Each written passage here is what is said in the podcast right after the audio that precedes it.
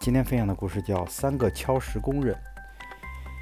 一所大教堂正在修建中，一个心理学家来到现场，对正在忙碌的敲石工人进行访问。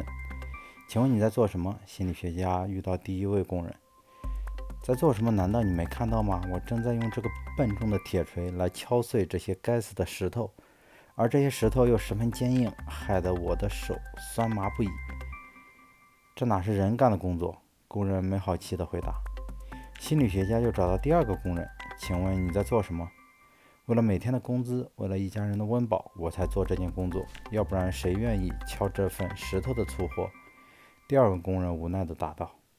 请问你在做什么？心理学家问第三个工人。第三个工人眼光中闪烁着喜悦的神采。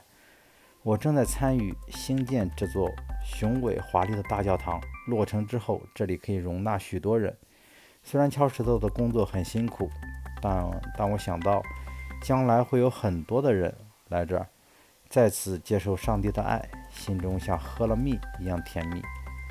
消极的人对人生充满了抱怨，如果只能是停滞不前；消极的人乐观向上，结果只能是停滞不前；积极的人乐观向上，积极的看待每一件事，结果往往都能取得成功。